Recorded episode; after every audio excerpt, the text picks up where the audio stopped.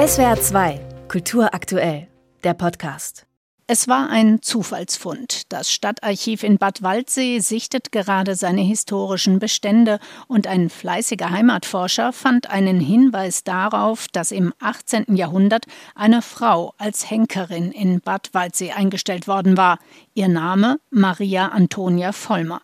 Der Leiter des Stadtarchivs, Michael Wild, ging der Sache nach und fand heraus, dass sie die Ehefrau des städtischen Henkers war.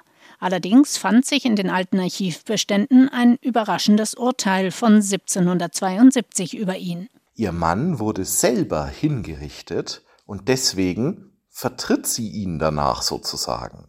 Sie versucht ihren Lebensunterhalt zu verdienen, es findet sich kein anderer Henker und dann ist man pragmatisch und sie macht den Job. Sie hat wohl auch wirklich selber hingerichtet und macht diese Arbeit, bis ihr Sohn alt genug ist. Der möchte dann heiraten und eine Familie gründen und bittet den Rat deswegen dann darum, ihm dieses Amt zu übergeben. Dass der Beruf des Henkers innerhalb einer Familie sozusagen weitervererbt wurde, war damals üblich, denn die Henker waren sozial geächtet. Den Söhnen aus solchen Familien blieb also nichts anderes übrig, als auch Henker zu werden. Die Städte wollten zwar alle eigene Henker und Scharfrichter in ihren Diensten haben, um sich als Ort der hohen Gerichtsbarkeit profilieren zu können, aber mit den Henkern selbst wollte niemand etwas zu tun haben, erklärt Michael Wild. Der Beruf des Henkers oder der Henkerin in unserem Fall ist ganz stark stigmatisiert. Wer das einmal macht, kommt aus diesem Job nie wieder raus. Und teilweise muss man jemanden dazu zwingen, Henker zu werden, weil das so unbeliebt ist. Und im Alltag bedeutet das natürlich auch, der Henker wohnt außerhalb der Stadt, meistens auch nicht in der besten Lage. Und dazu kommt natürlich im Alltag vielfältige Diskriminierung. Der Henker darf zum Beispiel nicht mit anderen Leuten an einem Tisch sitzen und da essen. So entstanden beispielsweise in Oberschwaben ganze Henkerdynastien, die untereinander alle verwandt waren was oft zu grausigen Situationen führte. So wurde der Ehemann der Henkerin von Bad Waldsee, der, wie bereits erwähnt, wegen zahlreicher Verbrechen zum Tode verurteilt worden war, von seinem eigenen Bruder hingerichtet, der in der Nachbarstadt als Henker angestellt war.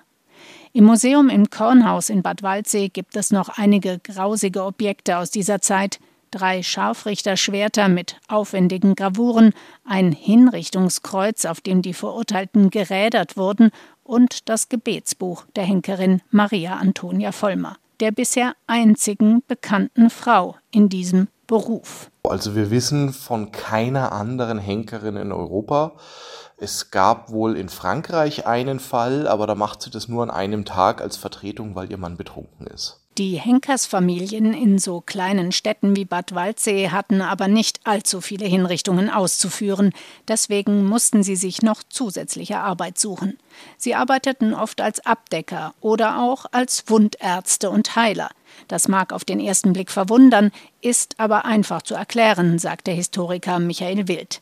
Denn einerseits hatten die Henker durch die Folterungen und Leibesstrafen, die sie durchführen mussten, ein gewisses Maß an anatomischen Kenntnissen und andererseits stellten sie oft Salben her aus den Tierkadavern, die sie als Abdecker beseitigen mussten. Also wir können eine Familie nachweisen, das werden die ersten Tierärzte in der Region. Also da geht dann wirklich ein Sohn zum Studieren und schafft den sozialen Aufstieg zum Tierarzt. Michael Wild, der Stadtarchivar aus Bad Waldsee, forscht weiter.